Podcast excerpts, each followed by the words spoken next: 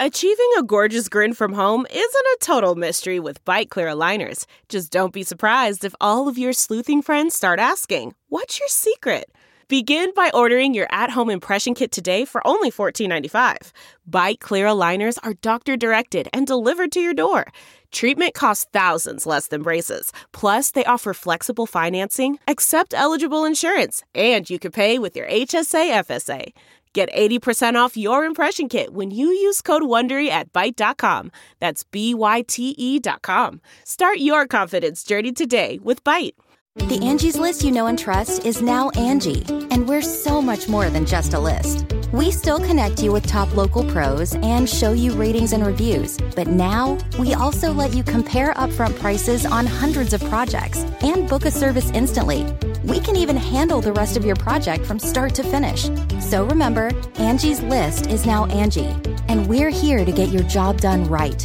Get started at Angie.com. That's A N G I, or download the app today.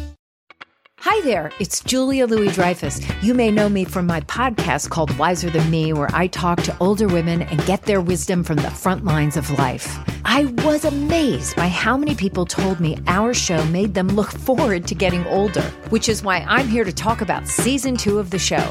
Sally Field, Billie Jean King, Beverly Johnson, Ina Garten, Bonnie Raitt, just to name a few.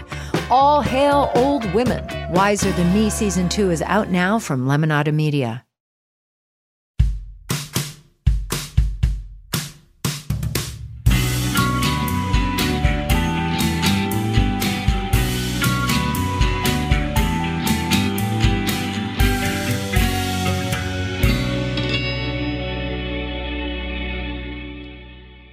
What's up, everybody? Welcome to another episode of True Crime and Cocktails Unsolved Mysteries Edition. I am Lauren Ash, and as always, I am joined by my co-hostess with the mostest, uh, Christy Oxborough. How you doing? I uh I'm a little buzzed. I'm gonna, I'm not gonna lie. I'm not gonna lie. Right out the gate. I uh yeah, we had we had a little bit of plans earlier. We did. If you're listening to this episode, we did an Instagram live earlier today where we were announcing the giveaway winners for our first. For listen, yeah, we're doing great. Each of us only had one drink, and by the time it was done, we were like, "Woo!" So this is going to be a very interesting episode of the show. But listen, if you have listened to the show thus far, you already know what you're in store Mhm. for. So I don't think that we're not giving the people what they think that they're going to get. This is what they're here for. This is what Yeah. they're here for. Exactly. So yeah, so we just did the live. We're wearing, if you're watching this, we're wearing our new True Crime and Cocktails shirts. These are our specific giveaway shirts. There's only six of these in existence. We've got more shirts coming. There's gonna be more merch coming. So much stuff. Listen, again, the enthusiasm. Every I know we spoke about it a lot in the last episode, but man, it is lovely. Yeah. I I mean I say this every time. Every time you're like the the response has been great and then I always come back with it's surreal. I had no idea. But for real, like I had never would have guessed. I was like nobody is gonna care. Like people are gonna be like, I like her, but who's that bozo?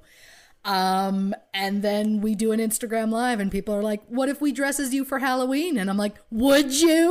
like, that's insane. You're there, bozo. Yeah, That's who you are. I- okay. oh, I love it. This is this is just. Uh, we did talk about it last time about the crying. Um, yeah, it's a real thing. It's just But so you know, beautiful. people always ask me. They always ask me, like, you know, as an actor and stuff. They're like, you know, what's your ultimate goal? And I think they're they're, they're thinking the answer is like, you know, win an Oscar or whatever. But the answer has always been, and it still is. My ultimate goal in my career is to create content with people that I love and respect. And this really aligns with me living my dream. So this is as much of a gift for me as it is for you. Again, favorite part of my week. Bless it. Bless it out. We're going to be talking about the new episode of Unsolved Mysteries on Netflix, season two. The episode we're going to be talking about today is Death Row Fugitive. We're going to get into all things about that in a minute. But before then, for those of you who don't know, part of this case involves a shopping mall. And so we were talking about memories from our childhoods, mm-hmm. our shared childhood, that involved malls. And it made me both well I mean, both of us remember there was a time that we were in. I want to say we were in Alberta at that point. Was it was it the West Edmonton It Mall? It was, yeah. Yes. And so we were there with a, on a family trip, lots of us. God, imagine that gaggle of us now. It was like grandma, grandpa, your mom, your dad, your sister, your brother, you and me. There was 8 of us. Yeah. Did we take two vehicles? Or is that back when we had that massive van? It was the van. It was the van. I think it was the van. But even then, that's not comfortable. well, I mean, you and I were fine. Oh, those Yeah. yeah. those seats were fine for us. I feel like we probably had car seats or something. Or maybe not. It was like the 80s. yeah. Yeah. yeah. 80s punishment, also 80s safety precautions. You know what I mean? Non existent. Yeah. Non-existent. But anyway, so we were at the West Edmonton Mall, and this is the funny part: is that at the time we had stopped to eat something, and there was a magic show going on, and I got chosen as a seven-year-old child to be the volunteer in this show. Which, again, who would have known at that point that I would go on to be a performer, as I was very shy. But I remember very vividly. This is what I remember from this. The guy pulls me on stage. I was in a pink and white dress. I mean, it's burned in my brain. And he was like, You're going to tightrope walk. And I felt ill. I was like, Oh my gosh. Like, I, I- mean, even at that age, I was like, I know I can't do that. Also, this feels dangerous. Also, how do I say no? Also, all these people are watching. I don't want to let them down. Um, you know, there's there's a lot going on in my little brain in that moment. And then the so then it was like, well, you'll do it. I think, and again, I this is just how I remember it, but it was like we need to put these like funny glasses on you and a funny hat and stuff like that, and it's like that'll give you the power to to tightrope walk. And I was oh. like, will it? will it give me the power not to break my own neck? And so Just so cynical Anyway. already. Oh my gosh. Even at seven, I know. But then the reveal, of course, was is that the, the rope was on the floor. So I wasn't actually tightrope walking. It was like, you know, I guess his ultimate goal was to like really scare me and my guardians who were there. like, like, oh, we're gonna make this child tightrope walk, and then the reveal is just kidding. You're just gonna walk across a rope that's laid on the floor. I mean, I don't I don't know that he continued down the road of his, you know, magic entertainment career. Maybe he did. I don't know. If he's listening, sir, you're, it's burned in my brain, so you did something right. But anyhow, God, um, I hope he is listening. What would the odds be of that? You know?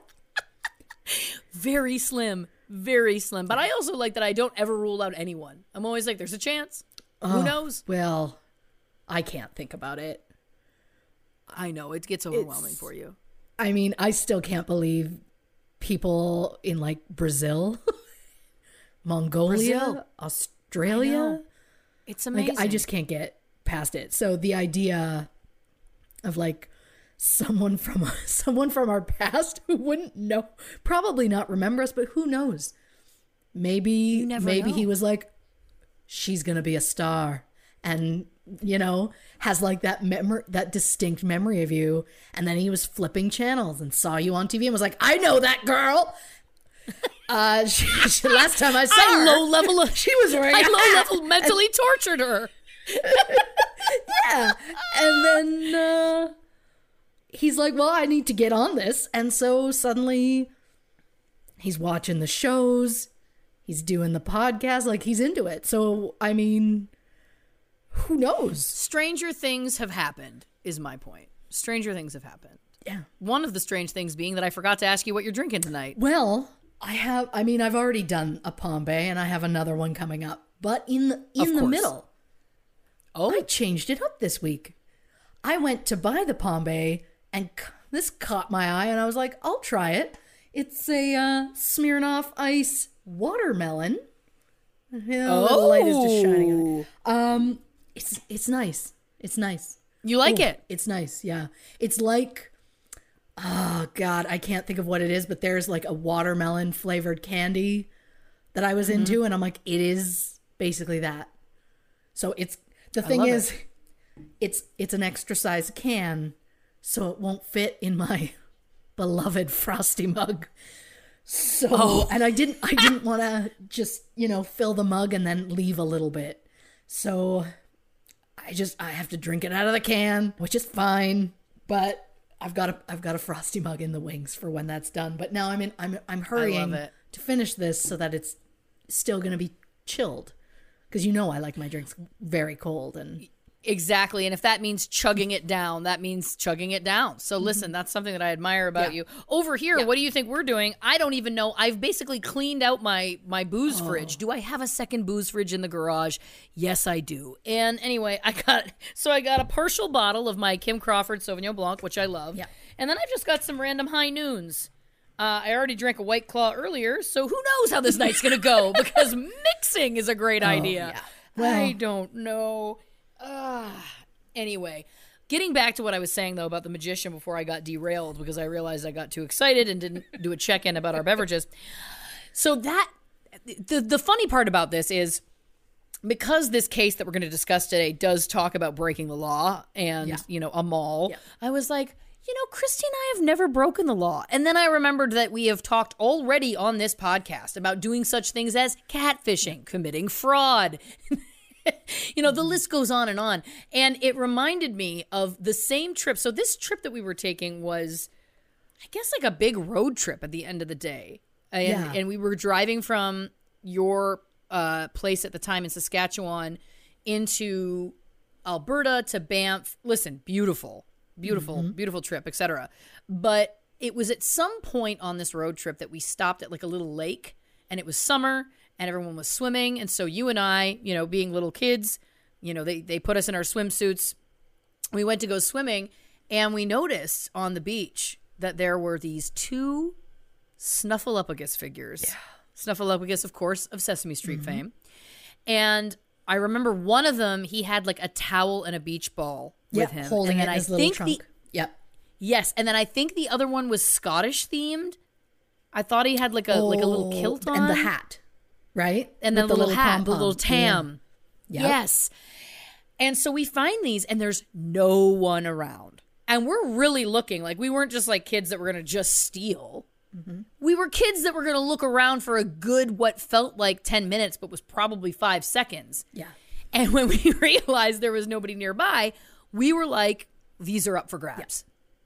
Finders, keepers, losers, weepers. Plain as I mean, we've done this before. Cookie Chomper the When did we do this before? Oh, of course, yes. Our, our low level fraud. Yes, absolutely. Yeah. Absolutely. So we take the, yeah, found things. Um, we take these toys, and that was a different trip, wasn't it? Cookie Chomper. Or was it the same trip? I don't know. It very well I could think have it might been have the been the same, same one, one, actually. because Yeah. I believe I was no, in we Yorkton were, at the time, so I think that's where it was. Shout yeah, out we to were on a fraud spree. Fraud spree. Yorkton, Saskatchewan, we see you. Um, so we take these Snuffleupagus toys into the lake and we're like playing with them and like making them swim. We're having the best time. And I don't know about you, but at the time I felt like I was the luckiest human on the planet Yeah. that I had found this discarded toy. How did you feel? Um, well, I mean, really, again, it's like I say off the top of this.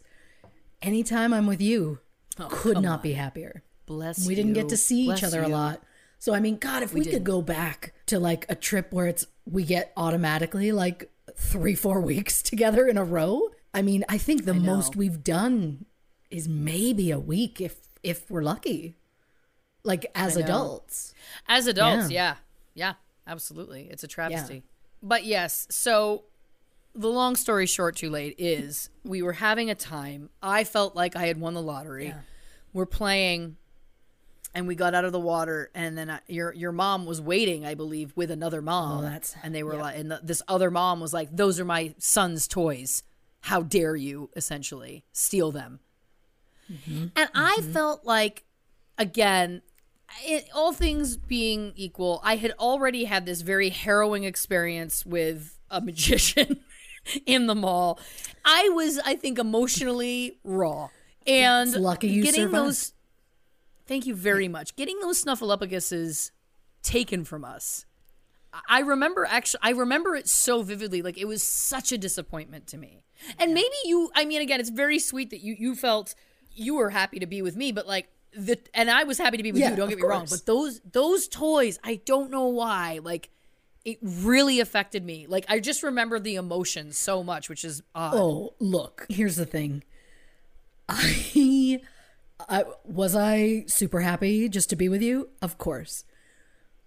Did having those toys in our possession feel what I'm guessing like heroin feels like? Absolutely. right? yeah, there there's It really did. Uh, there was nothing like malicious. There was no like, hey, that let's get those before that kid comes back to us.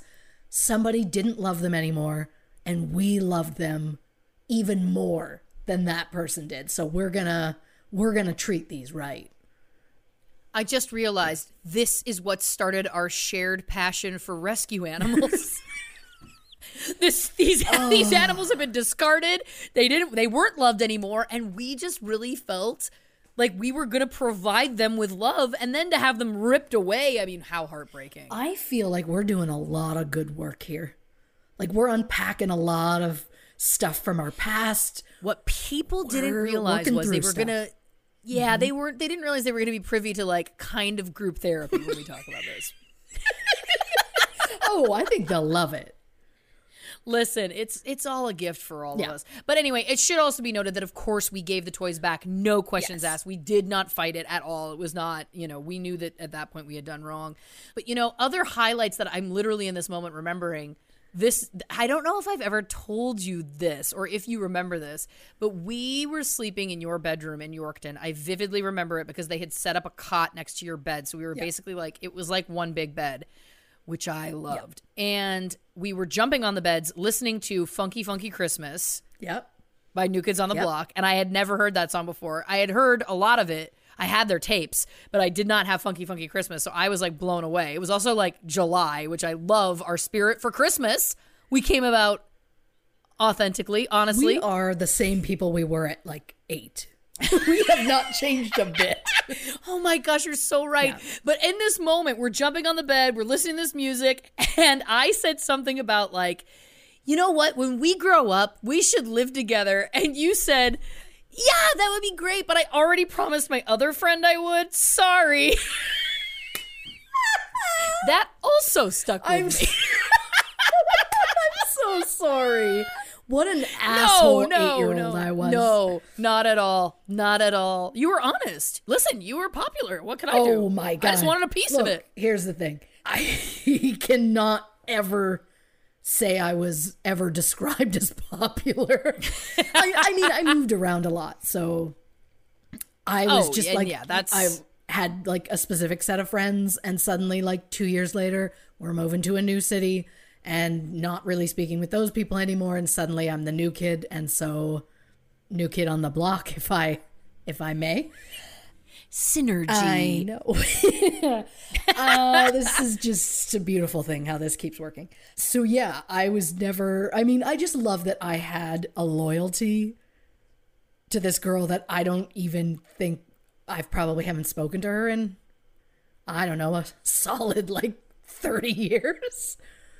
But I mean, good God, if I if I could go back in that moment, I would have packed a suitcase and gone home with you. Bless your. I think the world would implode if we ever lived in the same house. But that is my dream for us for the future. We're just we're just living the lives of the Golden Girls. Uh, Oh, yeah. I just can't decide which one I'm gonna be because this get this is a bit dark. But I I I can't mean, wait. it really comes down to what happens with my husband. like, is, if there's a divorce, I guess I'm Dorothy. But Sure. if something were to happen, God it's forbid. a toss up. Am I Rose or Blanche? it depends how I handle it. now, know? I want to say something. I don't think you're Rose. I think that you're far too intelligent, street smart, all of the above. Not that she was unintelligent, but you know what? She was a bit of a. She was a bit simple. Sure. And I think that you're you're you're not. That's Um, very kind.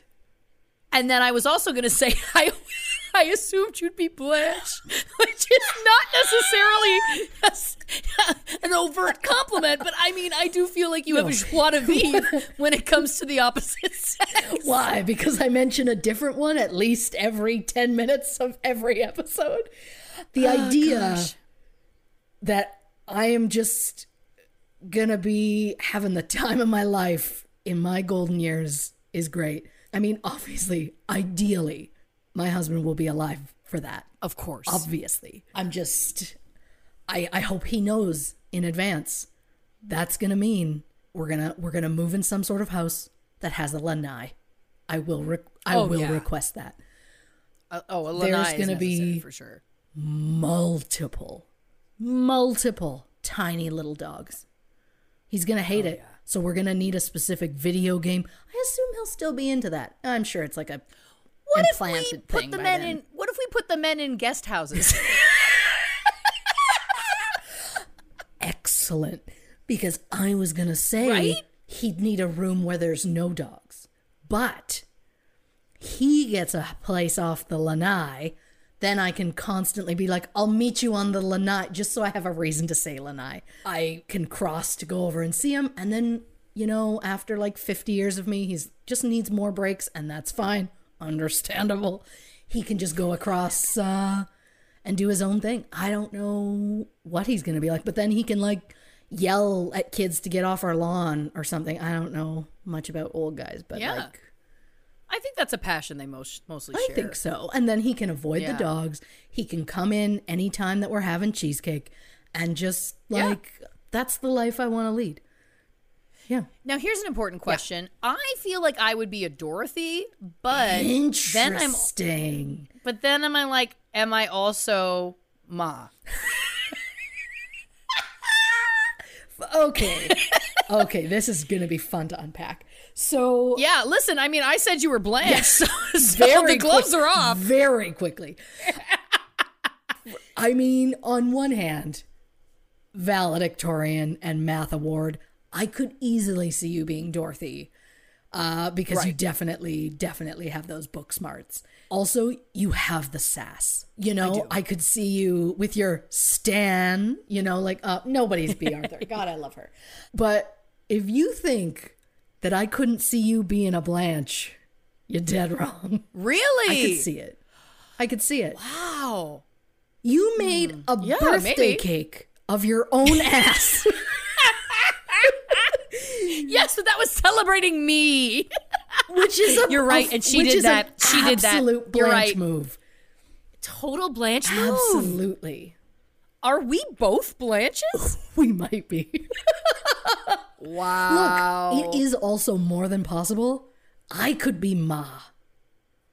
No. No, you're a Blanche. That's for sure. I like how I mean, it- hard into that you are. the thing is, I've always responded to her and I love her, but yeah, I mean, I'll take it. I I would accept a gay sibling a lot faster than she did. That's for anybody who watched the Oh, sib- right. watched the show. right. Of course. Well, it was also a different time. Not, I'm not excusing it at she all. does but, rally. You know. She does come around and is like, you know what? Yeah, yeah, yeah. She has a. There's a few listen- storylines with her that I feel like I would be different. But yeah, I that But checks. good on the Golden Girls writers during the time. Oh. It was the 80s. Like, I, I think it's great that she came around to a gay sibling. Like, that's pretty progressive for the 80s. They that's awesome. tackled so much. I could honestly, if you want to start a Golden Girls podcast, I'm aware that recently I've also suggested a science podcast where we don't research. And now I'm saying a Golden Girls one. And I mean, I love the idea of like, let's talk about the, ep- let's talk about each episode. And then at the end, we'll be like, well, I was definitely the rose today. You know, like I would just, I like the idea of like, which one are we in this episode? So, I mean, let's not, we don't have the time now, but let's just Not put now. a pin in it. We're pinning it. We're pinning it. Golden Girls, science, who knows what's going to be next. But right now, what we're doing is an Unsolved Mysteries podcast. So let's get into this week's Unsolved Mystery. This week, again, as I mentioned before, we are going to be discussing the episode Death Row Fugitive. This is from the second season of Unsolved Mysteries on Netflix. I'll give you a brief synopsis of the story in case you have not watched that episode yet. Basically, this is what happens. In November 1965, Lester E. Eubanks confesses to the brutal killing of teenager Mary Ellen Diener. While in prison, Lester is seen as a model prisoner and placed in an honor program, which allows him to go outside the prison walls without a guard. On one such trip, the honor program is taken to a local shopping mall to buy Christmas presents. When the trip is over, Lester is nowhere to be found, and he has been on the run ever since. And this was again, so this was since 1965. So he has been on the run for oh my gosh, now I'm I'm asking myself to well, do math. I, mean, don't know what I can do. technically, he's been on the run since 73. He, Excuse he committed the crime in 1965 There it is. and then did go to jail and was there for a while and then escaped on well i can't even say escaped because they practically like drove him to the bus stop and went all right see you later man like i just enraged 47 years. math award yeah It took me that long. It took me that long. Yeah, so this is this is this episode. I know that I remember because we binged all the episodes of this season in the same Yeah. day, and Christy and I were basically like, um, you know, constantly in contact about them because we, you know, again, the reason we're doing this podcast, we love unsolved mysteries. This was a hard watch, and we both felt when we were watching it. I remember you were a little bit ahead of me, and you were just like, "Ah, this episode, like, oh my gosh, it is dark." And I think it's important to note, you know, the idea immediately that a prison there's a prison program that is allowing prisoners to go and do things like Christmas shopping at a mall where I will remind you unattended. And you're choosing a child killer. A multiple rapist and child killer. This that to me was the biggest mystery of this mystery, um, more than anything. So I remember at the time, I think I had posted on Instagram that I was like, "I'm going to need you to research the justice system in America in the '70s Yeah. because what's going on?" So I feel like we should just get into Yeah. it. Obviously, again, just a just a very confusing uh, very confusing case, very confusing situation. Very, again, very dark. Yeah, I mean, I think when we binged these and we were on Instagram and I was learning how to do stories because Yes. I I don't really understand technology. Um, so I'm not good at it. So I'm just not sure how to have it. I mean, I did have to text you multiple times and like, what button do I hit? I don't understand. and you were like, oh, it's this great, button. Uh, I the only thing I remember about that and the videos that I posted was the amount of times I was like enraged. I I know. this is insane. There it's so hard to decide where to start with how maddening this is. So he I mean, like he got caught. Well, I don't know. Do we jump back Maybe from we go back and we just what he did? go through. Yeah. So he was out on parole at the time of this murder, Uh, correct? He was out on a five thousand dollar bond for an attempted rape. So he had already had past things. So he was a serial sex offender at this point. Right. Which Yeah. Mm. is, you know, again, it's so awful Mm-hmm. that then somebody who is out on a bond for sex based crimes then, of, co- of course, recommits. I mean, that is it's just so frustrating. But it was November 14th in 1965. And of course, our, our victim, Mary Ellen, and her sister, Brenda. So Mary Ellen was 14 at the time. She was with her 12 year old sister. And they were at a, a laundromat at night, I believe. Yes. Yeah. And they needed uh, the dryer at home was broken. It, it's all those little details that must haunt this family. You know how awful that it's like. If only the dryer hadn't been broken. Like I'm sure I can only imagine. I mean, it's just it's heartbreaking. But they were at this first laundromat. They needed change, so Mary Ellen went to a second laundromat that was very close. I think on the episode they said it was like less than a five minute walk. Yeah, It just like not- right around the corner. Yeah. And in that time, she unfortunately encountered Lester, Yeah. who shot her twice. Yeah. And And then just went home. wa- and he went home to go get ready to go out dancing. Like, And then the s the sickest part of this, that's sick enough, Yeah. but the sickest part of this for me was that then he went back to her body yeah. where she was unfortunately and I mean it's just the details of this case are so awful, but she was technically still alive, clinging to life. And he he bludgeoned her with a brick to kill Yeah. her. Correct? Mm-hmm.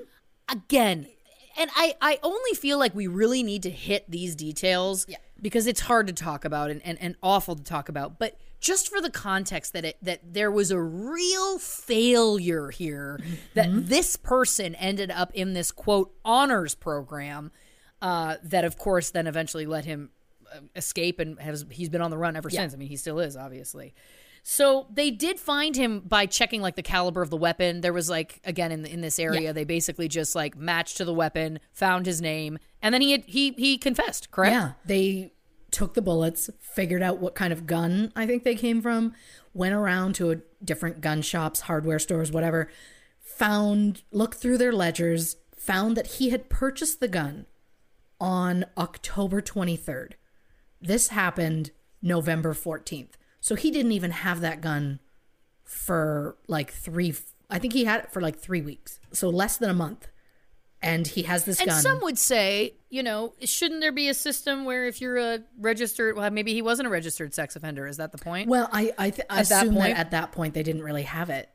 Maybe I'm not sure, but yeah, you would think he shouldn't have been allowed to have one. But I think back then they were just like, "Oh, you want one? Great, see ya." You know, like I think that's Right. what it was. But yeah, they see that he had uh, purchased it. He lived in the area. So they ended up talking to informants. An informant was like, I saw him in the area that night. So they go pick him up, and I, it, from what it sounds like, without any trouble, he's just like, "Oh yeah, I totally did," and like went into graphic detail on what he had done. So admitted it. He gets arrested. They have a trial. He goes. He gets sentenced uh, with a death penalty, and uh, he goes to Ohio State Penitentiary. So great, we can put that all behind us. Then three separate times. They don't they say for unknown reasons, so I assume they just straight up don't know or they're not going to tell us because I can't find Right. why. But three separate times his execution got stayed. So he didn't have to they didn't go through with it. And Right. then in 1972, the death penalty was abolished, which we'll Right. get into that and why that happened at some point. I was going to say in a moment, but I'm like, this is a runaway train. I don't know. I don't know when we're going to take certain stops. Of course. So the death penalty gets abolished. And so they're like, well, we've got all these prisoners on death row. What are we going to do with them now? So they like reverted all of their sentences and just made them into a life sentence instead. Right. And then while he's in this prison, he they said he was a model prisoner and that's what brought him into this honors program. I have a lot of issues with so much of this, but that honors program I'm really upset about. I mean, the whole point of the honors program is to rehabilitate convicts in order to be able to help them re-enter society. I just couldn't help but like scream at like this is a guy that you're like, well, he's going to be back in society. So we got to make sure it's okay. And it's just I mean, they did say uh on multiple times that he was uh, like a real smooth talker. And Right. so I feel like he really played that to his best uh, interests. He was apparently a great But artist. doesn't it feel now I don't know I don't know how much you looked into this whole uh reward honor program, but like what did did you get into any details about like what that broke down to? I don't even know if they talk about it because it feels a little bit random that somebody who is had admitted to killing a child in an extremely brutal way would even qualify. Like to me, I can understand programs for people, you know, obviously it it goes without saying also that in America there is a huge issue in, in my opinion with the prison system and and people getting put into prison for you know minor offenses for very long periods of time and i think that there Mm-hmm. are obviously people that of course would qualify for an honors program who are there for you know misdemeanors small things Mm-hmm. i get it but how on earth does a child an admitted child kill- killer Mm-hmm. and sex offender how does that person qualify for this Uh, yeah. So i love it already right. I have looked into honor their the honor program.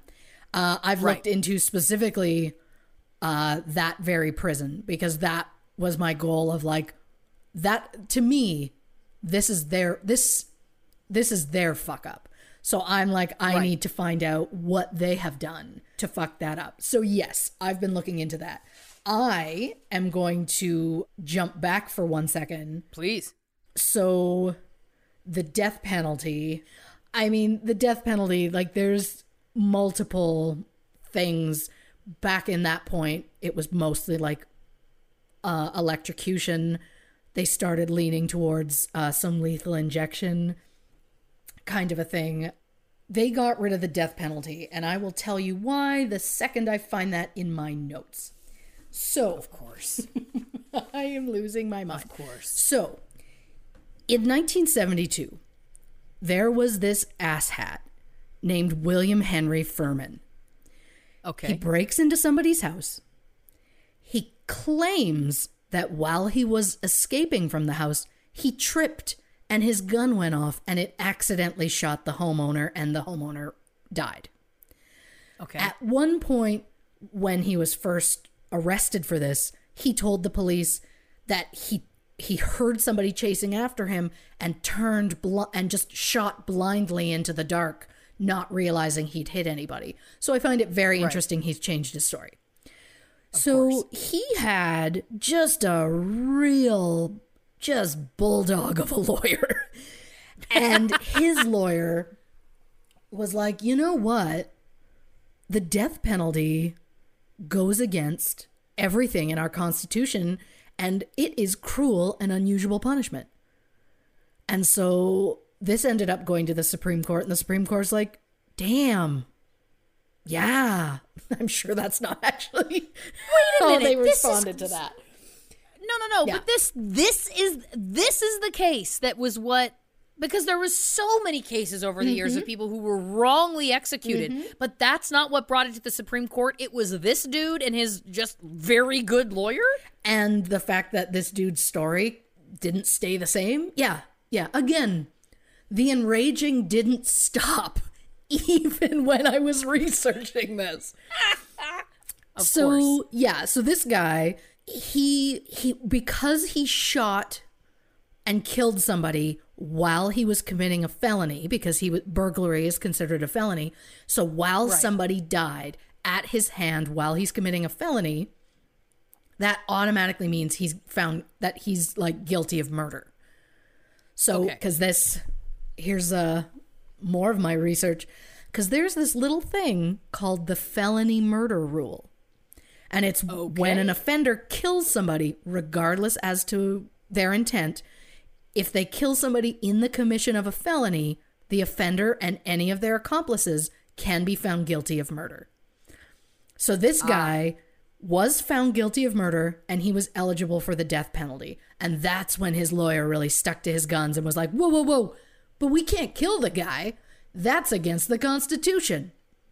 I see. So the idea being that somebody who plans a murder, Yeah. who you- who you know, uh, what first degree murder type Yeah. thing, that of course qualified for the death penalty at the time. But his argument was, well, this wasn't a you know premeditated crime. Yes. it was a quote accident or whatever while he was cre- committing a felony. Therefore. He shouldn't actually qualify. Okay, so I can see the rationale. I can understand the rationale. True. I, I understand this like l- this law train of thought. Sure. Okay. Yeah. Because of this, the states are like, oh, God, okay, we need to get rid of the death penalty. It is cruel and unusual punishment that goes against the Eighth Amendment. We have to get out of this. So they decide everybody, we're just going to, everybody's out.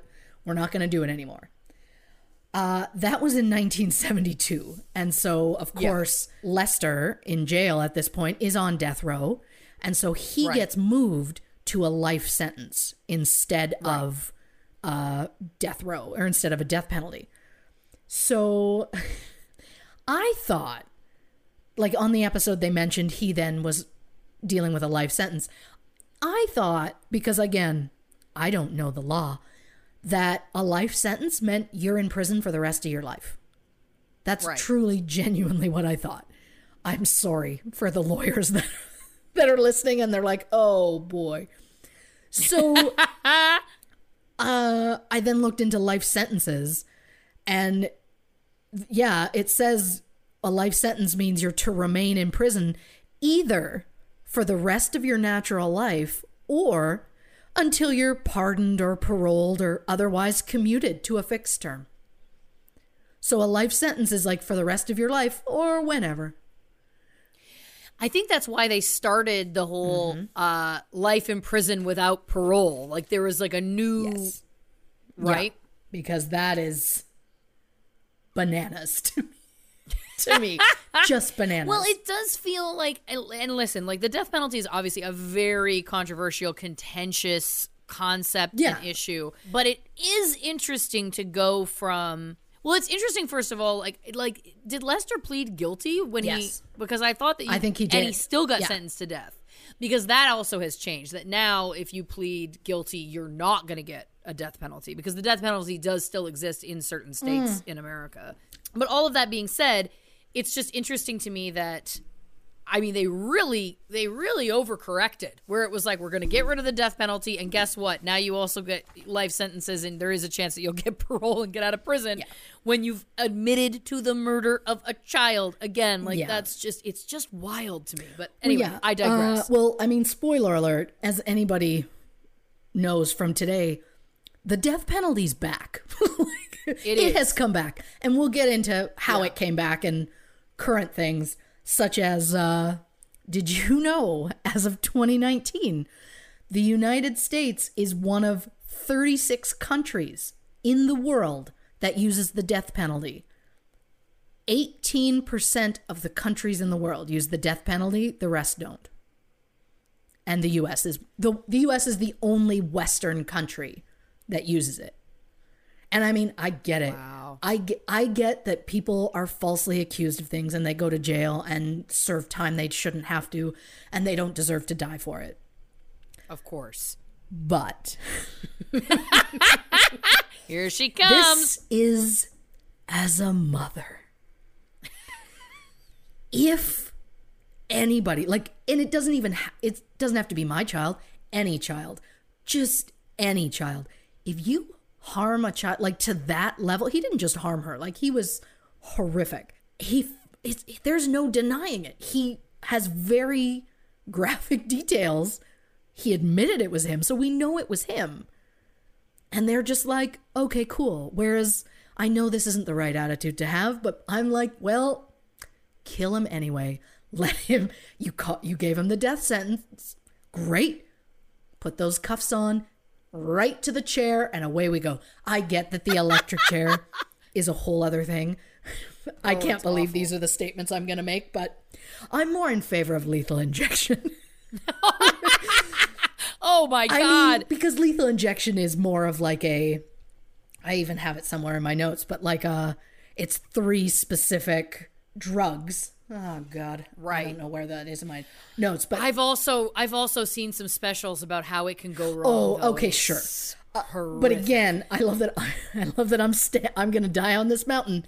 If it's a monster and you know, and he even has admitted to doing it, it's like, yeah, we don't need that human on the planet. But again, I know Look. that this is a very controversial It's very contentious. And listen, I understand, but listen, it is emotion. It is an emotional issue overall, Oh, and I think that you know, obviously, it goes without saying. You've said it already. I've said it already. Anytime harming of a of a child, especially, is happening. Of course, emotions run high in, in how we feel we should handle these things. And I think, honestly, it's cases like this, it's stories like this that probably push people more towards why was he still alive? He should Yeah. have been dead etc you know if there was a and it's just so funny to even talk about because i feel like the prison system in america is such a disaster mm-hmm. and has been run so horribly and has been used to you know oppress so many people. It's wild to me that this even mm-hmm. ever happened. It's just like it feels impossible again for a system that has felt so the other way from this has felt like it's an eye for an eye all of those kind of ideals the fact that this happened again that's that's the mystery for me truly Yeah. about all of this Agreed. I mean, if you're ready, I want to talk about the prison, specifically this prison. you know what Mm-hmm. i want to get i want to get a drink first. Let's pause. We're going to take a quick break and when we come back we're going to hear specifically about this prison and i can't wait because i have a lot of opinions. We'll be right back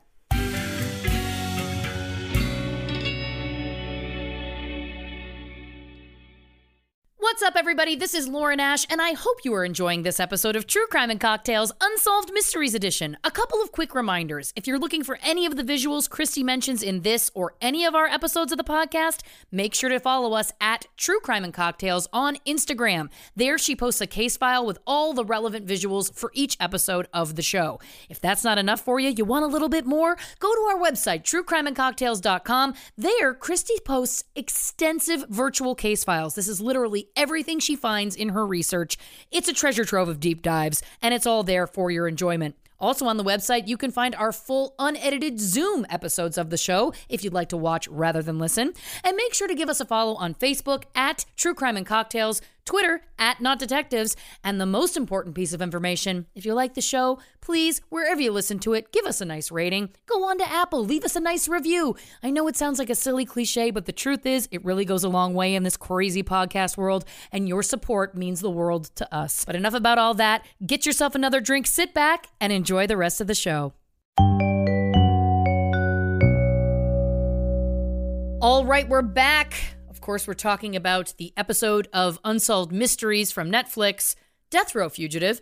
And where we left off, Christy was going to get into telling us a little bit more about this prison that, of course, let this ex death row, current life sentence, child killer, sexual offender let him out and, of course, let him escape. Tell us a little bit more about the Ohio State Penitentiary, will you? First of all, it's in Columbus, Ohio. Uh, I have also a fun. I love that I've chosen to, to start this off with a fun fact. I'm I'm basically IMDb at this point. I love it. So the this particular prison was in Columbus. It had a sister prison in Mansfield, which is actually where this whole se- this whole episode takes place. At the sister prison, the movie Shawshank Redemption was filmed there. Hey! So, you know, a little bit of there you go. a little bit of Tinseltown trivia there. Thank you for your thank you for your use of Tinseltown. I love that. Ah, well, I'm not gonna lie. I I'm still cracking up at Glenn using the term on. We watched. Oh, Super- yes. we, we did watch Superstore last night. So Oh, bless you it. know, of Bless course, of out. course we do. So my voice. I don't know if you noticed, but when I said Tinseltown, I did slightly raise my voice. I didn't want a full Glenn but I like just slightly raised it. Uh, But yeah, so that is still in my mind. So, uh, yes, fun trivia. Shawshank Redemption, really great movie. A nice young Tim Robbins. Fuck, I just want to stop mentioning dudes. I love, I, I love my husband so much. Like, Of course. and the thing is, You're a Blanche. bless- It's bigger than you. I am such a Blanche. I I love that I started this with like an oh well no Blanche oh no and it's like now I'm like yeah yeah yeah yeah Oh yeah. this yeah yeah that's I don't know if I'm looking forward to that or not I'm gonna be exhausted oh god I'm looking forward to it for you. yeah. Oh God, I can't wait. Um, I'm just already thinking about the flowy outfits, and I just want her confidence level. Really, it's something I love about her, and I love Rue McClanahan. Look, we're going to work on it. Through our therapy sessions, we're going to work on it. for everyone to enjoy. Of course. Yeah. All right, back to the prison. Uh, yeah. so, uh, this prison was opened in like 1834. wow. In but they closed in 1984. So Oh. they weren't really open as long as you would think. Uh, so in 1930s, the, the inmates set a fire. In the 1950s, there was a massive riot. The 1960s were so incredibly violent. How could they be more violent than fires and riots, you ask? Multiple riots. So in 1968, in June and August, there were huge riots in this prison to the point where the one in August, uh, the inmates took nine guards hostage. Whoa. It required Highway Patrol, Columbus Police, prison personnel, and the National Guard to get this to stop. So at this point, we're talking now like late 60s. They're like, Jesus, we got to do something because the inmates are out of control. right. So around this time, uh, the state of Ohio decided, you know what? We need to do some sort of rehabilitation. They kind of got this idea that if they give inmates more privileges, they would see fewer problems. So they figured if we get this, if we get something really nice, like really nice, and these prisoners like it enough that they don't want it taken away, they might behave better. So, also around this time, they brought in a new warden who had a master's degree in psychology.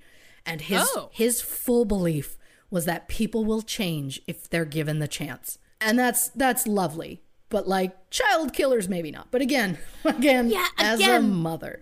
Yeah, Listen, I can't As an aunt, I again, I, I, Yeah. I do have to say, I don't disagree with that rationale, and I think that there is something about positive reinforcement as opposed Yes. to negative punishment. I totally agree with that, and I agree with that as a model. I really do. Not for the child killers. Like Yeah. that's where it falls apart for me. Yeah. Mm-hmm. If you stole money, if you, you know what I mean? Like if you got caught with drugs, these are things where I do believe that that doesn't necessarily mean you're a bad person. There is a lot of circumstance that can lead people to that. And I believe that that kind of system, absolutely for those people, 100%. You Yeah. kill a kid, you're done. it's a one strike system done. in that. Yeah. Right? Let's say you don't get the honor system. I Like, just, I feel Ah. like there has to be a system in place where you can say things like, but it's a case by case basis. Like Yes. it doesn't have to be an overarching thing. And just because this guy who was caught with pot is going to go to jail doesn't mean that he should have like negative things happen because right. you know who knows what his situation was but Of course. i don't give a flying fuck what your situation is you don't kill a child no, no, and that's the bottom line. person but like you don't kill a child like, it's, just- also yeah. listen and i'm not i'm not condoning other murder let me also make that very Yes. very clear Yes. Mm-hmm. i'm not condoning any murder at all but there's also a difference between you know what i mean crimes of passion manslaughter these things that happen Yeah. and somebody going and seeing a child and and doing what he did i don't want to go over the details again Nope. it's too much Nope. but you know what i mean there's a big difference but even between killings is my point. and again you kill a kid you're done you're done Mm-hmm. Yeah. put him in a dark room leave him in solitary for life Look. goodbye enough can i just say something i'm feeling right now i can't wait when you're when when you're when you're not when you have time when you have spare time. I'm listening. And i know that that's probably quite far in the future. But very rare. when you have spare time could you look into pitching some sort of judge judy type show? Because i want people to come to you and i want them to stand there and grovel. And i want them to be like oh well you know i didn't pay you know child support or something and i just want you to do that exact thing and be like you disrespect a child you're done you know like i want that like i want listen all of it Chrissy I Teigen had her that. own judge show on Quibi. Why can't I? You know who I'd Mm-hmm. like to emulate? Have you ever seen those those videos that went viral of the judge? I don't know where he is, but he always um, he's a, the understanding judge. So, for example, there was like an elderly man who like ran a stop sign or something when he was taking his severely mentally handicapped son to an appointment, and then this Let judge, of course, is like, "Yeah, this oh, this judge is a gem. Oh, it's so uplifting. I cry every one of those videos. I cry. That's the judge I want to be. When there's when there's BS." Oh yeah, then you're gonna see this judge. But when it's something that's reasonable, then you're gonna see this. Get out of here. Yeah. Go on. But You learned your lesson. if you could use your Go on. if you could use the gavel to do like a scoot. Just like a just a very like skedaddle. get out of Get here. at it. Come on. But like with the gavel, yeah. Oh, if yeah. we could just like if we could get The this judgment is going. scoot. Absolutely. And then can I be the bailiff that when something Oh like that God, happens, yes. I lean forward Yes. and go, absolutely. That's what I want. Absolutely. Yes. That's I love it. what I want. And then I want them to bring in tough cases like, you know, it's like, oh, well, we have this guy who's killed a child. And then bailiff gets a little uh in contempt. And like, although I don't think the I don't think the bailiffs can do that. But like all of a sudden then I'm like, as a mother, and then you're just like, get you're you're done. Yeah. What I like is the idea that a TV judge would be trying child murder cases. I don't know if we're going to be able to get this made. Look, when I want reality TV, I want reality. Excuse mean, moi, okay. of course. you're you're you're new to judging. Let's start you off smaller. Let's start you with like the petty thefts and like the breakups where the guy won't give her her shit back or like Of course. any of those kind of situations. I would like to see a couple fighting over who gets to keep the dog. Oh god, no, I can't do that to you. You'd be too you would you would no. You wouldn't handle that. You'd be upset. I would be upset, but I think I could I think I could try that case. Or I think I could I could judge that case. would would it involve putting the dog between them and having the do- them both just stand there silently and waiting to see which one the dog goes to? A hundred percent yes. Can I can I suggest maybe another method that I've just thought of now? Because Yeah. we're off the rails. Completely. Thanks a lot, Smirnoff.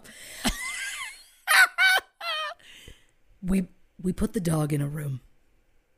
Okay. we let one of the one of them come in. Let's say we'll we'll put them we'll put the woman in first because well, I love that I'm Women- assuming a man and children a woman, first? We'll put one person in first. Sure, yeah. We can't we can't We're begin to understand behind. what whether what the genders are. So we'll Yeah. say one person in first. One yes. person, yeah. I'm already I've already changed it. Yeah, one person. So somebody comes in. We are behind like a two-way glass with with a stopwatch. Me in my bailiff's uniform. Of course. which is going That's the most which is going part. which is going to consist of the shirt and tie at the top and, and, and pajama bottoms because I don't do slacks. So I cannot wait to pitch this show. Ah. So, Okay. so All right. So, so, so you're you're half dressed.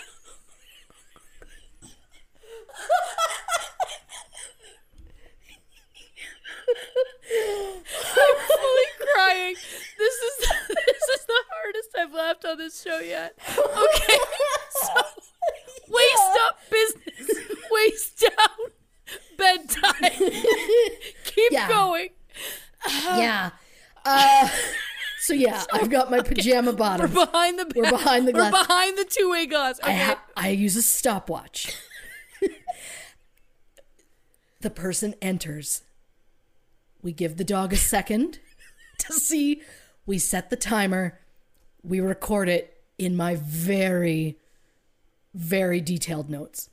of course. The person leaves. Okay. We give it a minute. Maybe we spray the air with something else. We give the dog some treats, something calming. Just a second. Yeah. What, what were we talking? We're ti oh sorry, I was. we time to see how long it takes the dog to come to them without they it. just they enter the room. They're not allowed Sure. to say anything. The dog, Okay. if the dog comes to them, we time how long it takes the dog to come to them without them calling the dog. Got it. Okay. great. Ideally, the person who wins is going to be the one we don't even get to the stopwatch before the dog's already there. So that person leaves. We Sure. wait, we do something, you know, like you do with like something to like a palate cleanser. The dog gets like some sort of treat. We go in, give it a little belly rub. Oh, can I pet the dog? The dog's not real.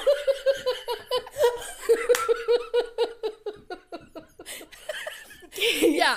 Yes. Yeah, okay, thank you. Yes. It'll be in my contract. Pajama bottoms and then, and I get to pet the dogs. So uh we bring in the second person. Great. Timer. Time it again. See how long it takes. Whichever Sure. one of them is the shortest time, clearly that's who the dog loves. and if by some miracle it's the exact like down to the exact second rock paper scissors. Again, this is a this is a TV show court pitch that is waiting to happen. Absolutely. I love it. I would love it. also like the entire like first three quarters of the show to just be filmed from the waist up, and then the end, just like the end credits, the pan out to me in pajama bottoms. Look, look, I don't. I'm not trying to name drop. Not this is even a big name drop, but I just have to very quickly say I did match game in Canada. Canada's match game, and of course, it involves celebrities. One of the people on my episode was Norm Macdonald. They told Norm, "You will only be seen from the waist up." So what Norm did was he brought a series of dress shirts and sweatpants. But what they d- failed to tell him was that at the end of every episode, all the celebrities go down and greet the person. So if you watch these old episodes of Canada Match Game, it's Norm Macdonald in a button-down shirt, and then just the baggiest, most janky sweatpants you've ever seen. It is adorable, but this is what I was picturing this whole time. Oh my god, what a gift! I haven't had a meltdown like that of laughter in, in as long as I can remember. So We're bless gonna, you. we're gonna have to edit out a lot of that. Nope, this is what the people get. Anyway, back to the child murderer. Why is this the ah. episode where I'm laughing this hard? Okay, This is why we have to. We have to balance. We have to balance it out. You know what? You're right. I think we've both been feeling a lot of anxiety about this episode because we were both so disgusted by a lot of this. Mm-hmm. And I think you're right. I think that our fight or flight mechanisms are making us, of course. Yes. Oh my gosh. All right. So back to Ohio, Ohio Okay, State Ohio State. Here's the Yes, thing. I so actually have new- kind of a sweet, uh, not sweet, but kind of an, an adorable story about Ohio State. Great. So around this time that they're like, we're gonna try, we need to re- rehabilitate these men. We Right. need to do something. So they decide in 1969 they're gonna take um, these honor people. Well, before we even get there, they decided, you know, the more privileges we give them, you know, the the fewer problems we're gonna see, which I'd already said. So they're like, well, we need to teach them how to function on the outside of the prison. So they started with like work release programs and shopping trips for to reward good behavior. Right. So in 1969, the Ohio State Fair comes to town. I assume it comes to town every year, but specifically 1969 is the year we're focusing on. So the warden let 150 of these honor they they they were living in what's called an honor dorm, which was a different section of the prison where they had like they were free to go wherever they wanted in this prison, which okay. They they could do what they wanted to, they could wear what they wanted to. They had so many privileges it was disgusting. So he take he lets these 150 guys. I assume I think he did it in different sections. I don't think they all went at once. But he gets them on a bus and takes them to the fair. They get off the bus and are told you have to return at this specific hour. but go. Go have fun. Go see all these people.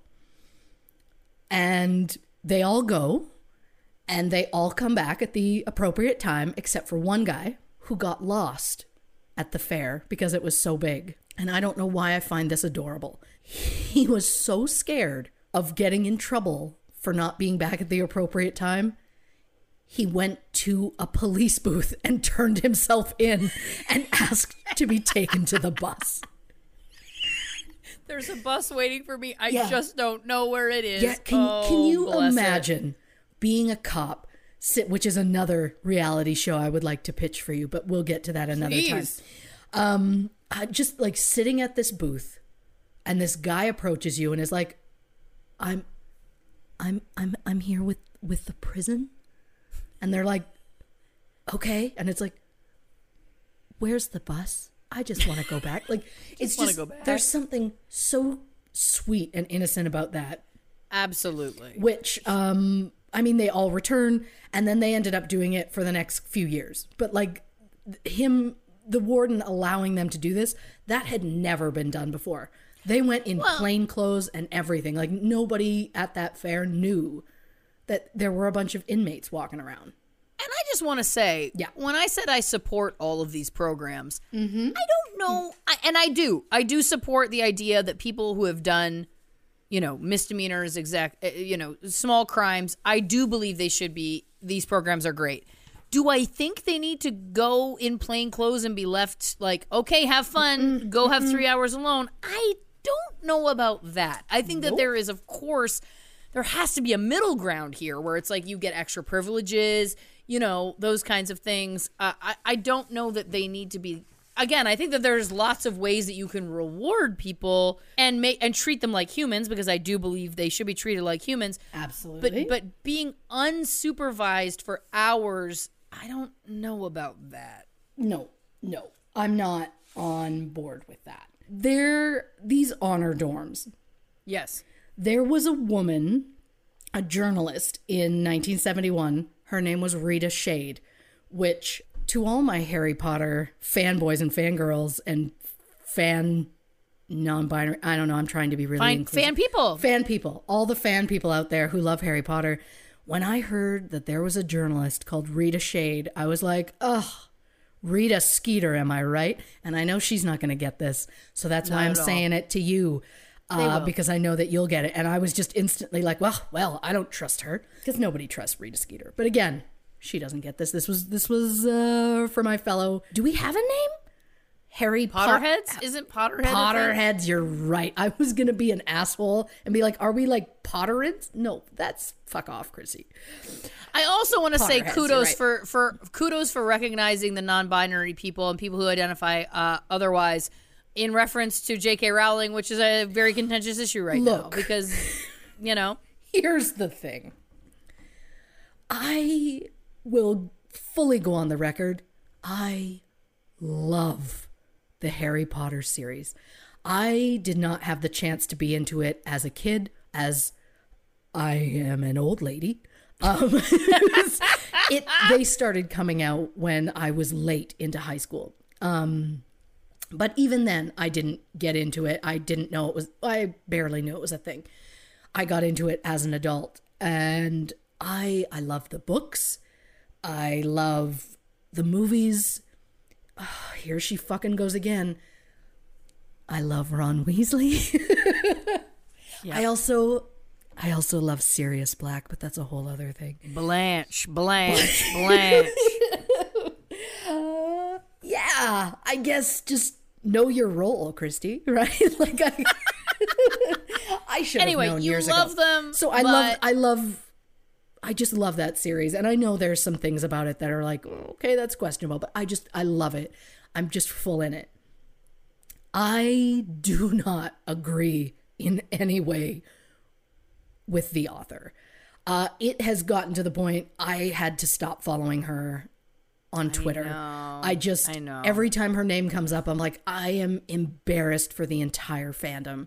I've I mean I've already I've already purchased the books and the movies and like that kind of stuff. So I'm not gonna be that person that's like, well, I'm gonna set it on fire as like an F you Of to course. her because Yeah. because I love it so much, you guys. but I don't support her. Anything she wants to do from now on, she's she's on her own. As though my support alone was what was keeping her afloat. I was Of paying course. that electric bill, but I do not support her in any way. I don't agree with anything uh, that she has said. So yes, let's get that out because I don't. I I don't care if you want to. You you want to be who you want to be. Be true to yourself, and that's all I care about. Absolutely. about. Love what you love. Love who you love. Just love who you are. Is that an expression? Yeah. It should be because that was really beautiful. Or am I drunk? That, Both. That Look, I just It was beautiful. Thank you. And you are drunk. Yeah, but yes, look. no, it, that is and I and I totally yeah, agree. Listen, I just- absolutely I want people to be happy. Of course. Of course. And and yes, there and is nothing happy being yourself. You know? Yes, absolutely. Absolutely. It breaks my heart when people feel like they can't be themselves. And I understand that there's lots of reasons why people can't Yes. in times in their lives. So that's not, it's not a judgment, but of course, in the perfect world, and you know, it's Yeah. it's it's a nuanced, difficult issue again, but I like that we're talking about it Yeah. because again, I think that it's important for everyone to know that I think it is, you know, living your truest existence and your truest being your truest self is so important and Yeah. and we see all of you. Yeah. Back I to the prisons. Yeah. yeah. Uh, okay, so Okay. Rita Shade is her name. Rita name. Shade. Rita Shade. Yes, Rita we're back Shade to Rita. Okay. is her name. Who to to everybody else they're just like okay and but I see you Potterheads and I love you. So she interviewed a few inmates who were at Ohio State Penitentiary and in these honor dorms. So uh, and I'm sorry, when was this? this was 1971. Thank you very much. So at this point, Lester, I guess, technically would have would have been in prison, but he's not one that she interviewed. I was just interested in this because this is like the honor part. He was part of this honor program, so I was interested in getting the inmate side from this same program he was in. They said that because of riots, they decided to relax the rules more and allow inmates convicted of the less offensive crimes to be placed in the honor dorms. So I think once they had been doing this for a few years, they then later on, that's how Lester ended up getting into this program because Right. they'd been doing this for years with the less offensive people. And then he's a smooth talker. He just like, he won everybody over. Everybody kind of found him charming and great, which is just, I can't. So I think they ended up uh, letting him into this program, even though Right. that was just a terrible idea. One of the inmates said, and this this is a quote of how he felt about the honor program. He said, "One day you're in there heavily guarded, and the next day you're out here. You can go to bed when you want, wear your own clothes, and walk about freely." Right after I got transferred to the honor dorm, they gave me $6 and took me downtown and let me go shopping. I didn't know what to do. There I was, walking among all these people. Now, I know they say less offensive crimes, but that's terrifying to me that they let like someone who's convicted of something like who knows what this person was convicted of just like wander the streets. Like here's money, go figure it out. That's weird to me. Another inmate also thought that it was crazy that uh, a murderer would get the longest sentence. So they they had a very variety of inmates that they talked to. But the governor at the time was like, "Okay, so let's say you're sentenced to a minimum of 10 years. You could see the board at half your sentence and then have your uh, sentence commuted and just be eligible for parole." So that's the kind of governor I feel like we don't need. just to be like, yeah, well, you know what, you you you're supposed to be in for 10 years, halfway through, ah, we'll let you out. So these honor dorms seemed like problematic for the sake of they wanted to rehabilitate, but it also felt like they threw them in the deep end. Yeah, because I was gonna say if someone's sentenced to ten years, Yeah. Mm-hmm. and then they have good behavior, et cetera, et cetera, it was a minor crime. I would be happier to have that person be released from prison than I would somebody who's done something horrific is just allowed to walk around on the streets Mm-hmm. unsupervised. You know what I mean? Like I, I can understand lessening sentences. I can understand giving privileges, all of those things. It's Yeah. it's the it's the release with no supervision. I would even understand again, not the child killers, but I would even understand the release with supervision for other for for like non-violent offenses. Yeah. But again, I just it's I just it's wild to me that this was I just I guess for me, I never knew that this was on the table. I felt like you know what I know of and I I'm not saying I'm an expert, I'm not, but what I know of the of the prison system here, I always thought of it the other way. And this is just like a it's just a real kind of like mind fuck because it's like this I just can't believe I never knew that this was happening um, certainly on this level, and it's it's crazy to think about. Okay, so this is what's happened. Yes. he for whatever reason he's charmed his way in, or he's a smooth talker, etc. He's a part of the program. They take him to a mall. They're going Christmas shopping, like the the program had already been set up. Yep. it's go off, have your time, and meet us back at this point. Yep. He obviously does not return at the time he was supposed to. Mm-hmm. Again, this was 47 years ago. He's been on the run ever since. He hasn't been caught ever since. But I think it's important to note a couple of details. Obviously, for example, in the episode, a, a police officer who was kind of assigned to this case 20 years after the fact kind of put his name into the system, the police computer that I know you'd love to get your hands on for 20 minutes in general. Give her time, guys. Come on. like Um, 25 but minutes. Put, put his name in, and there was no outstanding warrants. So this person had escaped using this this program, and there was no current warrants for him at that time. Yeah. Which means, in practical terms, if he got pulled over by the police and he gave his license, now obviously I'm sure he would be giving a fake name, but in a world where he didn't, Mm-hmm. if his name ever got run, something would come up to that cop saying this person is wanted for XYZ. Yes. He was not in the system. No. How does that happen? Uh, they did put out like the Franklin County, which is, I believe, the county in Ohio, because I can't imagine it being anywhere else. They put out a local warrant for his arrest. Right. But then 20 years later, when people were looking into it, that was no longer there. So someone had obviously gotten rid of it or something, which is weird. So then it makes you wonder what sort of like were like any prison guards or cops or any kind of thing like that in on it. But why? What do they gain from him? Like he wouldn't have had money to pay them. Like it just doesn't make sense to me. I think the whole thing can be summed up in the quote that was one of the my favorite quotes that anybody on that show has said. They interviewed a detective and he was talking about like about Lester and how he's a serial sex offender and the fact that he was allowed to participate in the program. And his quote was, "Well, that was a real bad idea." and I Yeah, burst I burst yeah. out laughing and I was like, "Yeah, man." It was. It was a real bad idea. idea. So I mean, okay, so Lester goes. He he Yeah. he goes to this mall, he takes off, he's gone. At this point, the death penalty is gone.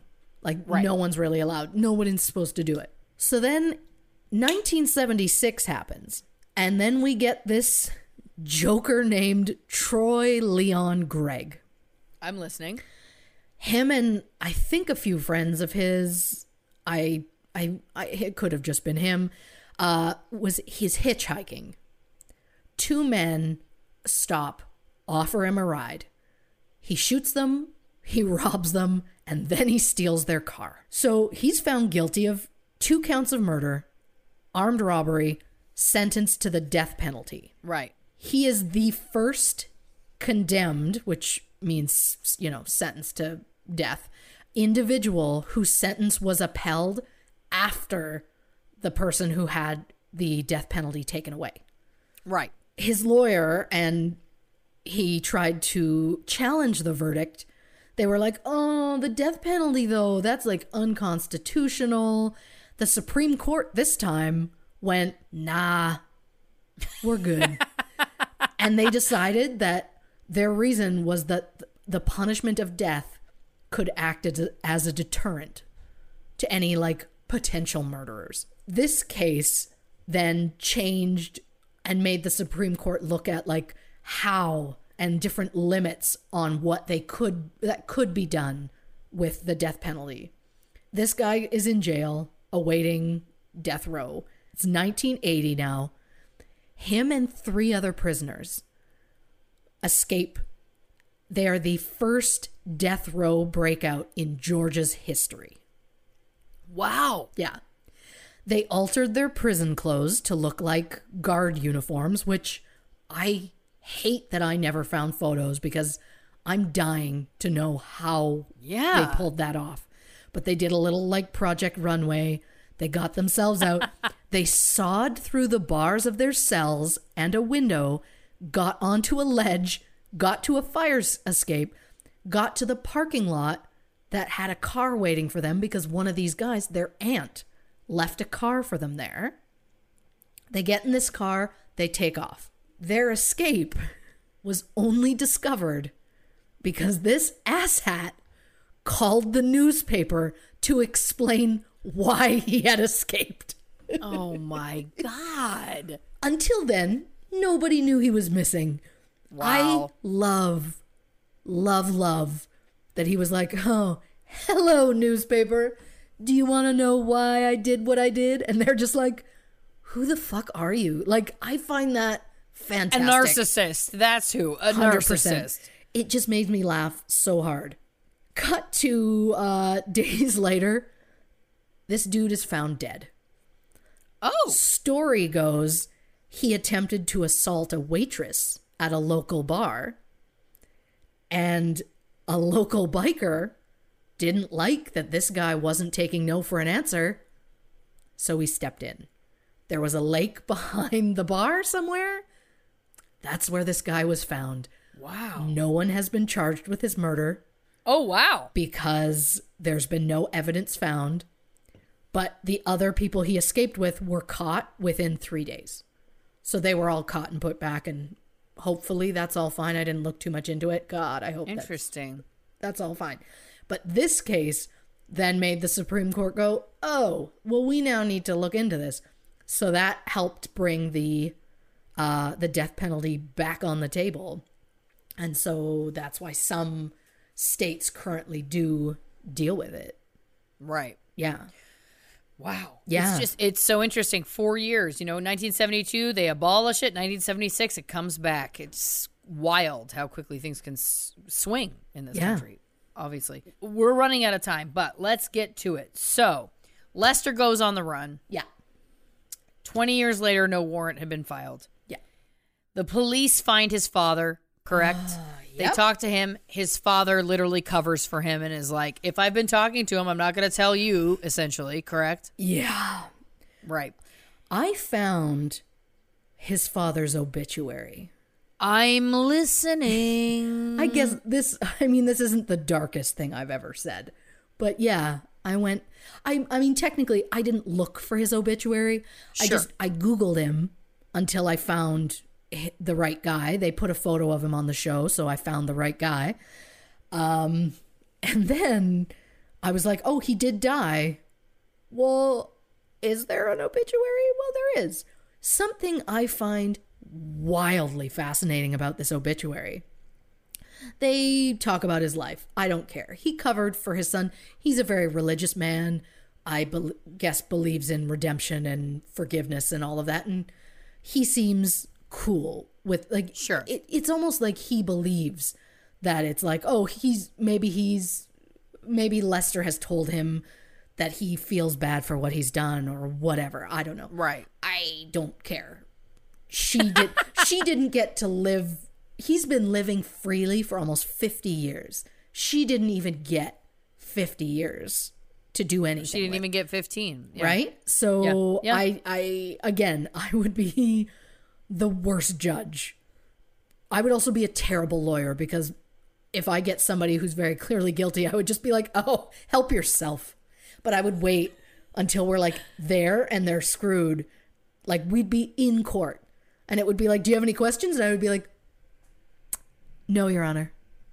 And it's like, "Well, aren't you going to help me?" And I would just be like, "Help yourself." I don't know how you'd get many You're done. clients, but anyway. Oh yeah, I would have to be like the the court mandated one that they're stuck with because none of the criminals are coming to me. Of course. Yeah. All right. So, So- you found the obituary. Yeah. And his and is Lester listed on the obituary? He is. So this guy, it's it lists like he's survived by his three daughters, and it lists all of them. It includes like obviously spouses, but it also includes where they are. Like Right. uh he's listed he's survived by his three daughters, one being Diana Burrows, Columbus. You know, kind Right. of like that. So Sure. the three daughters and four sons. We've got Clarence Butch, which I find interesting, and Lester Eubanks, Columbus. And it's like, Just casually Columbus. yeah. So I'm just curious, like, what's the point? Like, if you're just like, let's just stick him in there. He used to be from Columbus. Whatever. Let's do What's the point of putting the city in there? Yeah. I just don't get it. But I was just dying to know if he would be mentioned at all. And he is. I just find it wildly fascinating that they put a city with him where it's like, well, he's wanted.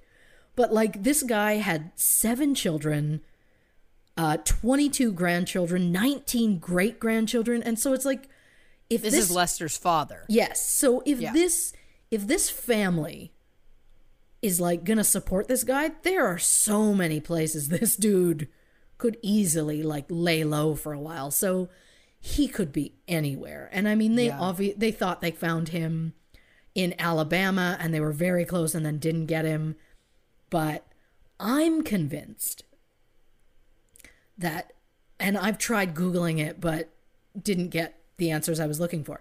But I'm so convinced that at some point I just he was a repeated offender when he went to jail. Right. I don't believe that kind of behavior changed on its own. So I truly believe out there somewhere, possibly in multiple states, I don't know, but I think there is a string of un uh of like assaults that nobody has found um unsolved assaults, we'll say. Sure. And I truly believe it was him. Like I think there's somewhere out there there is like the path of like these are all the assaults that he has done since because he's been out for almost 50 years. And it seems interesting, yeah, that he would be able to like control that for 50 years. That feels Yeah. Now, have you heard? I mean, listen again. We're running out of time, but have you heard of any other leads? Anything else that you think is of note? Well, I mean, last year in 2019, the police found found a son that Lester had. I'm sorry. What? He apparently has two children, but Stop. one in particular they contacted and they got DNA from this son so they could put it in a database so that they can now try and more easily track maybe test him against old cases or something. Wait a minute. Wait a minute. So they somehow had Lester's DNA. Well, they found I I'm I'm assuming they did. I'm not 100% sure how they found this son. Right. I do. I also don't know how old this son is because they're keeping this really, like there. There's a real tight lid on this Yeah. because the son was the result of an assault. Wait. The son was a result. You mean you mean his DNA was found as a result? the The son, the son's mother, was assaulted, and that's how the son exists. Wait a minute. Mm-hmm. So they Holy shit. Yeah, they somehow tracked this kid down. I'm assuming through the mother. And they convinced I assume not a kid, but I I don't know. So I don't know how old they are, but again, they're keeping the lid on it because of I mean the horrific nature of the mother not wanting to be named and all that, and I get that. Uh, I'm just I'm dying to know the approximate age. Is this something that's happened since he left jail? Or is this something that happened before he even got there? It honestly could go either way. But they found this child, this man or something. All I know is it was a boy. They found his son, and the son agreed to give DNA so that they can at least have something simple, like something, some sort of sample that's similar to Lester so that they could put it in their database and hope that at some point they'll get a hit to try and narrow down his location.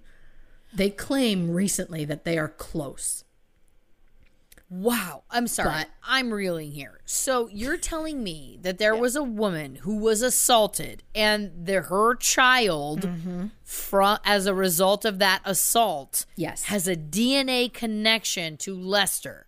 Yes. And it's only one of the two children because I know you mentioned he, he apparently There- has two. There are two, but there is no information on the second one. So honestly, it could go either way.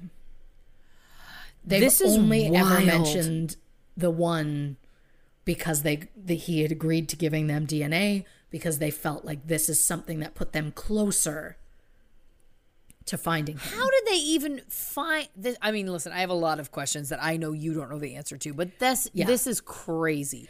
So obviously they must have had some of Lester's DNA at some point from something and that they were able to upload and then compare and then this other thing comes up.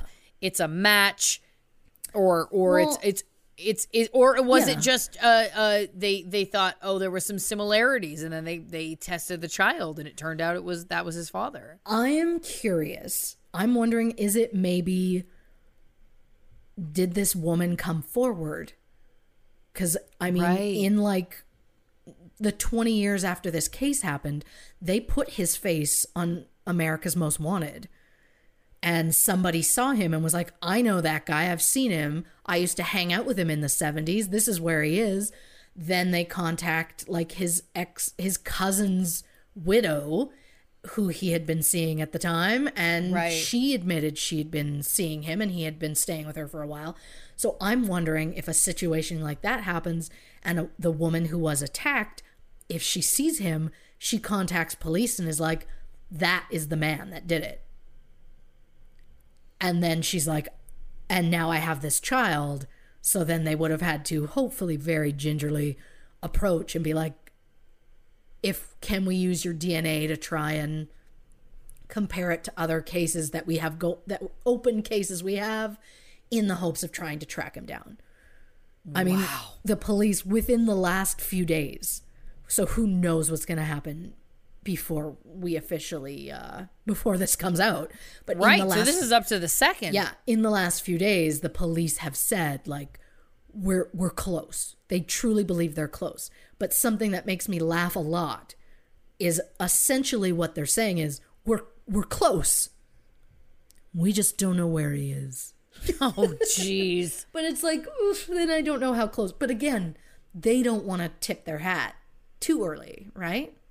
Yeah. So- well, listen, it's a, it's unbelievable that someone has managed to evade law enforcement for Mm-hmm. almost 50 years. I mean, that is wild that he has managed to be on the run for all of that time. I mean, it's awful to think about the fact that he potentially assaulted other people, Mm-hmm. also re- resulting in, of course, as you you've you've crazily revealed here uh in a in a chi- at least one child my god again how dark how awful i mean mm-hmm. i guess the only thing that we can hope from this case being brought onto netflix is that hopefully this will shine a light onto this again hopefully they will be able to find lester and bring him to justice for all of the crimes he's committed especially of course the murder of mary ellen because that is of course so so horrifying but again Yeah. his sexual offenses as well. It sounds like maybe he didn't give those up uh, once. Maybe he got sloppy again. He after being on the run for a certain amount of time. Maybe he got cocky, thinking I've been uh, running for this long. I can go back to my old ways and I'm not going to get caught. And it's unbelievable to me that he never did. You know, I think the bottom line here, and this is the thing that I'd like to to to hit just before we go, which is I want to say once again that there are so many issues with the American justice system and the American prison system, the prison system especially. And it is wild to me that this is a case and that this is something that happened because it just feels impossible because you hear so many stories and facts about how terribly people are treated in prisons here in America. And then to hear about this very kind of what seems to be cushy reward system just seems implausible. Um, and you know, I kept saying, and I know that Chris, Christy and I talked about this a lot before we recorded this episode, and I said so many times, I was like, you know, I just don't know how this happened. Like, how could this happen? How is it that you know he could kill a child and it doesn't matter? And it brings me back to uh, a, a film that we watched when we were far too young together, starring Matthew McConaughey. Oh my God, Sandra Bullock. Sandra Bullock, A Time to Kill. And at the end of said film, Matthew McConaughey goes on this long monologue talking about this crime, about a, a child who was killed. And at the very end, he punctuates by saying, Now imagine that that child was white. Right? The implication mm-hmm. being that people didn't care enough because the victim was black as opposed to white. And it just feels to me, of course, in this situation that that Mary Ellen Deener, obviously being a black child, I'm not saying that that's why. I'm not saying that that's not why, but uh, it seems as though uh, the way that this was handled and the way that that you know this dick was handled did not honor her life or death in any way. And I'm curious if it would have been a different situation if it was a black man killing a white child. I feel like during that time it could have been a much different scenario. And uh, I think it's important for us to honor her life because her life is so valuable and, and meaningful. And it is truly a tragedy that he cut it short. And I, I hope that that that was that was not a factor but i felt it was important to bring that up because i feel again that often it's very sad how those things do impact how uh, the opinions and uh, legal ways that things are handled end up kind of shifting so uh, my number one wish in all of this, of course, this case being on Netflix, Netflix being viewed internationally, is to get this asshole caught and behind bars, even if it is 47 years plus after the fact. Lester E. Eubanks, I hope they find you and I hope that you pay 100%. for what you did because Mary Ellen Deener, of course, her life was was just cut way too short and her life really did matter. And uh, yeah, that's that's that's my final mm-hmm. thought. Christy, do you have any final thoughts about this episode?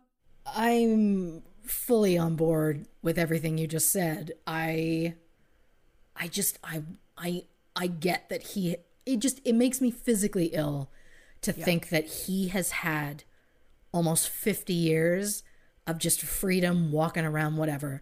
I am just disgusted to think that he's okay with that. And I'm even more disgusted by anybody who knows him and knows what he's done. And they're just like, oh, well, he's a different man now. I don't give a shit. I No. don't give a shit if he's been like the sweetest man in the world since then. He did that. One strike, you're out with me. I'm done. Like, Absolutely. done, especially in a situation like that. So I am really hoping that they are genuinely close. I'm so glad that this show is international and will be seen everywhere. And I want him caught. I want him to legitimately spend the rest of his life in jail yeah. you don't have to i mean i could see it being worse instead of death penalty being stuck with he's stuck in prison now he's had years of freedom and so it might destroy him mentally to be stuck in prison but i'm talking like i want the smallest room you can find i don't want him given access to his art supplies that he loves I agree. I want like nothing. I want him to just be alone with himself to think about this for the rest of his natural life. That's what I want. I agree so much. And you know, they talked about it in the episode too. I love that you brought that up. He was painting paintings.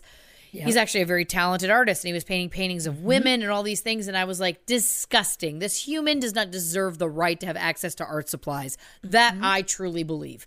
Um, and I agree with you. I would love to see nothing more than him brought to justice. And I hope that all of this is shining a light on it. And I hope that, as you said, and as you have discovered, they are as close as they say they are, and I hope that he gets brought to justice. Christy Oxborough, thank you once again for all of your research. You do an amazing job, and truly, I appreciate you looking into this case, which is a, you know, again, something so, so dark, so sinister, and with also not a lot of answers. And I think you came up with some amazing stuff. So thank you for your work. Thank you. It's nice to be appreciated. And uh, spoiler alert from the waist down, I am pajama pants. That's how we want it. Uh, uh, pajama pants bailiff. We're gonna come up with different names. Business on the top. We'll figure it out.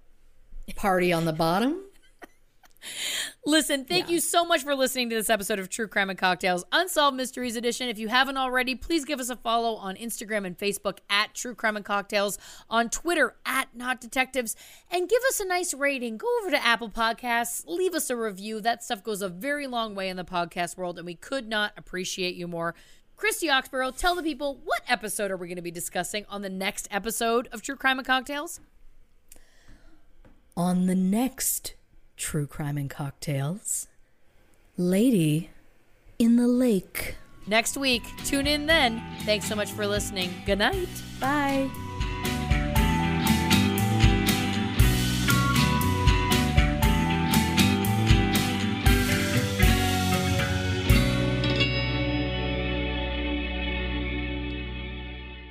Audible is the destination for thrilling audio entertainment. Allow your imagination to be piqued by stories that are brought to life through captivating sound design, eerie soundscapes, and dynamic performances. As an Audible member, you'll be able to keep your heart rate up month after month because you can choose one title a month to keep from the entire catalog, including the latest bestsellers and new releases. If you're in the mood for a shocking psychological thriller, check out None of This Is True by Lisa Jewell. Embrace brand new exclusive thrillers from best-selling authors who are guaranteed to keep you gripped. New members can try Audible free for 30 days. Visit audible.com slash thrill or text thrill to 500 500. That's audible.com slash thrill or text thrill to 500 500.